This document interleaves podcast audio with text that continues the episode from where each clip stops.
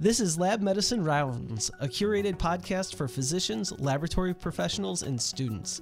I'm your host, Justin Kreuter, the bow-tied bandit of blood, a transfusion medicine pathologist at Mayo Clinic. Today, we'll be talking about microbiology diagnostics, how they're advancing, with special focus on the 16S ribosomal RNA gene. Today, we're rounding with Dr. Robin Patel, the division chair for, of clinical microbiology at Mayo Clinic. Thanks for joining us today, Dr. Patel. Great. It's a pleasure to be here. Dr. Patel, what is 16S ribosomal RNA?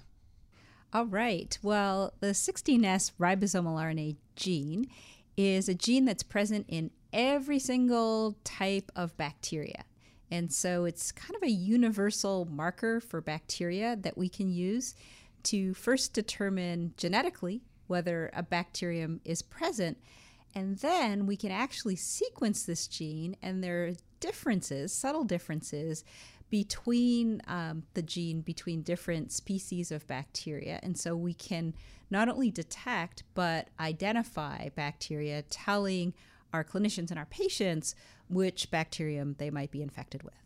I see. So, does it sound like there's a two stage or two step process for identifying it for screening for whether you have 16S ribosomal RNA gene present and then uh, sequencing it, or? So um, it depends on how we're using it. It can be used directly on colonies that are grown in culture. Um, in which case, uh, we'll do PCR and move straight on to sequencing.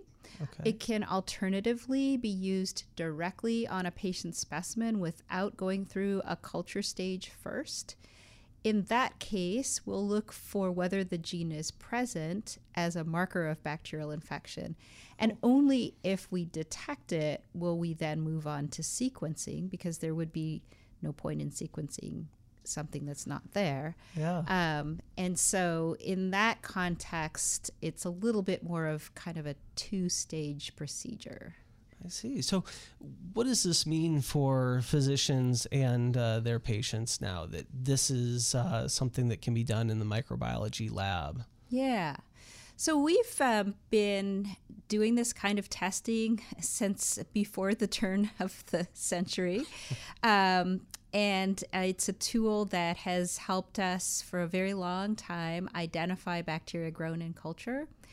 Um, over the past two and a half years, we've also been doing it routinely in our clinical practice right out of patient specimens. Mm. And where that's useful is when we have a situation where cultures may be negative, perhaps because an organism is what we call fastidious, so it doesn't grow well in cultures, or because it's not growing because of prior treatment with antibiotics. Um, you might imagine as a pathologist, for example, that you're doing some stains on a specimen and you can see something there and you want to know what it is. That's where this can be particularly helpful. Mm. Um, sometimes cultures just haven't been performed for whatever reason. Perhaps someone wasn't thinking it was an infection that was affecting a patient, and all that was obtained was a specimen for histopathology. And then later, upon review of that specimen, it's realized that this actually is an infectious disease, but there is no specimen to culture. Mm. So we can use that specimen then to get an answer uh, as to what's there and causing that infection. Wow, it sounds like a, a test that really can help you out in a lot of uh, difficult situations. Um, I was wondering if you, you said early on that uh, you know we've been doing this test for a, a while now, and that more recently you're kind of doing it more in routine practice. Could you talk a little, little bit, elaborate about how the practice has changed, why it has changed to be more commonplace to do uh, this testing? Yeah, let me clarify. I, I, don't think I made that so clear. Yeah. So, we've actually been doing this test clinically since the 1990s. Mm-hmm. Um, what has changed recently is the types of specimens we do it on. Hmm. So, originally, beginning in the 1990s, we were testing organisms grown in culture. So, when a specimen is sent to the laboratory, a culture may be performed, and if there's growth, then that growth needs to be identified. You may have colonies growing on a plate. There are a number of ways that those colonies can be identified, one of which is 16S ribosomal RNA mm-hmm. gene PCR and sequencing. More recently, in the last two and a half years, we are now going directly from patient specimens, mm-hmm. such as um, the case type of scenario that I just described, where maybe there's a histopathologic specimen where we can see organisms, but there were no cultures performed, or the cultures are negative because the patient has received antibiotics. Mm. We can go directly from that specimen without having to culture first um, and be able to identify that organism.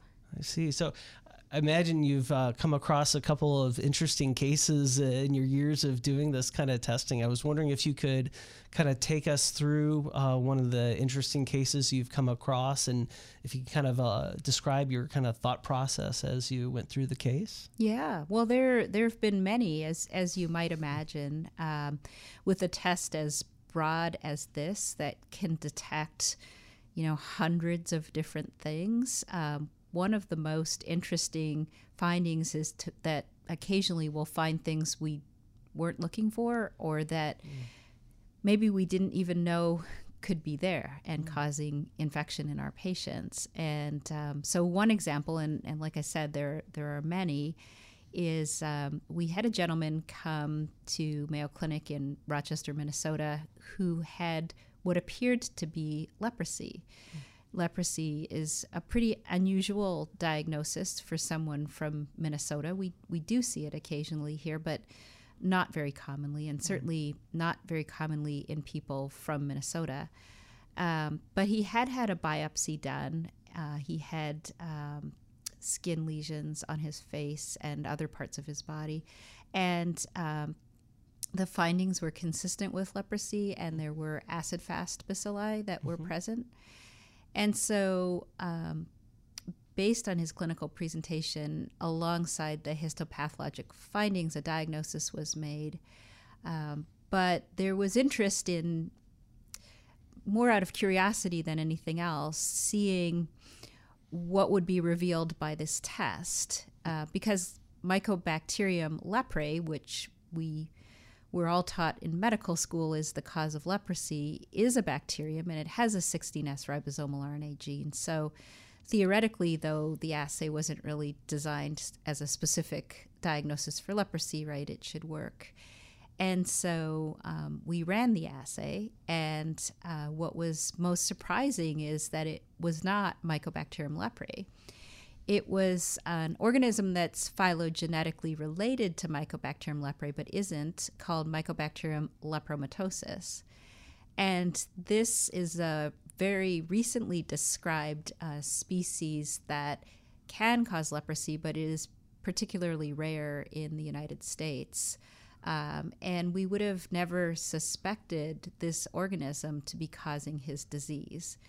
Uh, it was also confirmed by some specific uh, testing uh, because it was so unusual. But it shows you that sometimes we we know what things are as healthcare providers and we can be wrong. And so having precision diagnostics such as this one uh, can be helpful in that regard uh, in terms of maybe reteaching us what we already think we know. I love that example. I mean, that's one of the things that brought me to pathology is is really uh, what we can do in diagnostics, getting to the root. And I mean, uh, with this story, it really speaks to the epidemiology is you know so much stronger uh, going forward because we can have that degree of accuracy.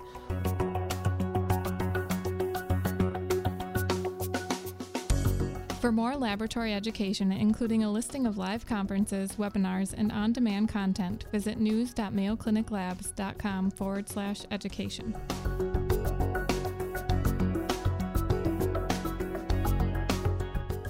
What are the limitations when you're talking about this kind of testing? Right.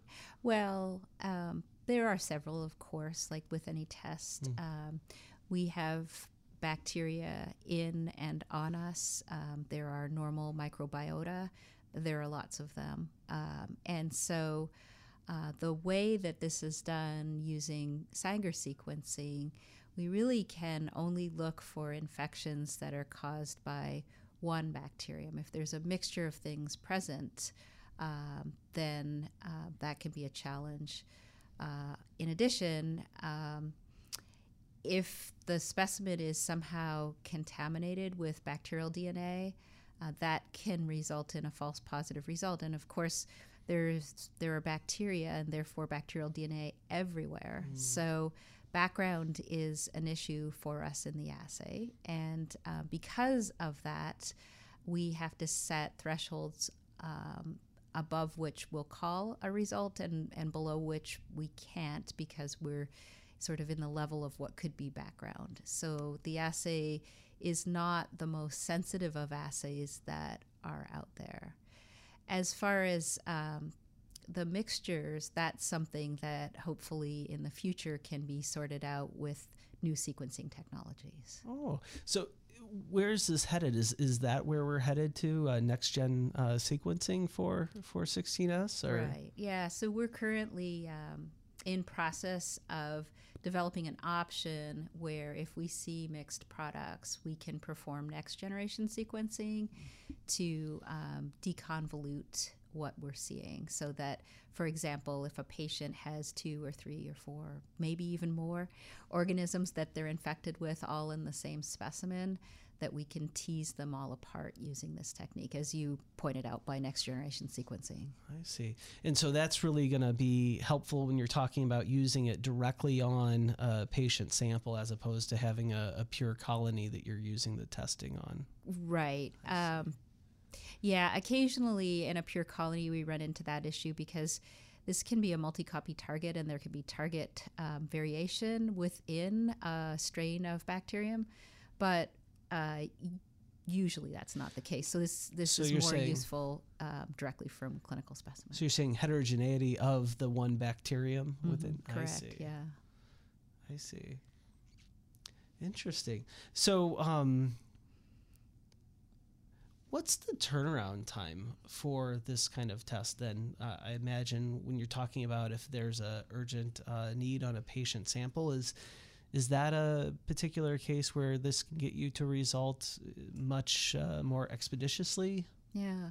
So that's a really good question. Um, our clinicians have um, requested and I would say gotten used to having tests very quickly because when people are sick with an infectious disease, they need an answer very quickly because they need to get put on appropriate treatment, and um, the speed at which that is done can make a difference in terms of outcome.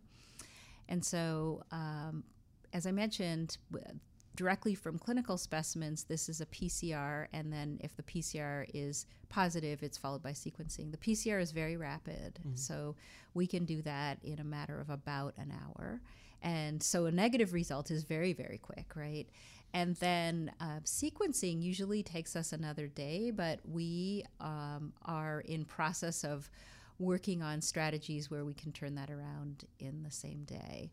Uh, and I think, you know, for the future, that's where we need to be with this kind of testing. I've cert- certainly had multiple clinicians, you know, ask for this test uh, as fast as possible so they can make uh, quick decisions for management of their patients, and I certainly understand that. So we're trying to do it well, but also to do it quickly. Uh, so when right before we started recording, you and I were talking about um, uh, microbiology. Uh, the laboratory is usually very uh, closely working with the infectious disease clinicians, and we have uh, quite a broad uh, listenership here on this podcast. And I was wondering if you kind of where does this testing, this 16S ribosomal RNA gene testing, fit in the toolbox? Uh, who should be ordering this? Right. It's a really good question. And I would say it's not fully defined in the field yet. Uh, there are not many places that have this kind of testing. So there aren't, for example, um, a lot of guidelines that will address, you know, when this test is appropriate or not appropriate. Uh, but generally speaking, it's it's not a test that you typically perform straight out of the gate when you're working up a patient. And so, oftentimes, it will be performed um, under the advisement of an infectious diseases doctor, for example, in a case where an answer is not forthcoming with other diagnostics. And just a question I always like to ask people uh, for since we have a, a broad uh, listenership, uh, what is it that you wish uh, the medical community uh, knew about the microbiology lab? What's kind of the unknown that you wish uh, more people knew? I think it's it's good for clinicians to know their clinical microbiologists and for clinical microbiologists to know their clinicians uh, so that each side can understand um, each other, so that clinicians can understand what's kind of on the menu, if you uh, wish, uh, in the laboratory. But laboratorians can also understand what the needs are in terms of testing. And you brought up the issue of turnaround time as well, mm-hmm. because sometimes you can have a good test, but if it's not performed in a timely manner, then it, it doesn't matter so much. So it's not just what we perform, but how we perform it as well. I think that's a beautiful highlight about understanding uh, both sides, understanding each other, because, like you say, there's going to be different needs based on what patient population you serve and what kind of patients you see. That's wonderful. Anything else you wanted to add today? No, thank you so much for having me here. It's it's been a pleasure. We've been rounding with Dr. Patel on uh, how microbiology diagnostics are advancing, especially with the 16S ribosomal RNA gene. Thank you for taking the time to discuss this topic with us, Dr. Patel. Uh, we invite you to share your thoughts and suggestions via email. Please direct any suggestions to mcleducation at mayo.edu and reference this podcast. If you've enjoyed Lab Medicine Rounds podcast, please subscribe. Until next rounds together, we encourage you to continue to connect lab medicine and the clinical practice through insightful conversations.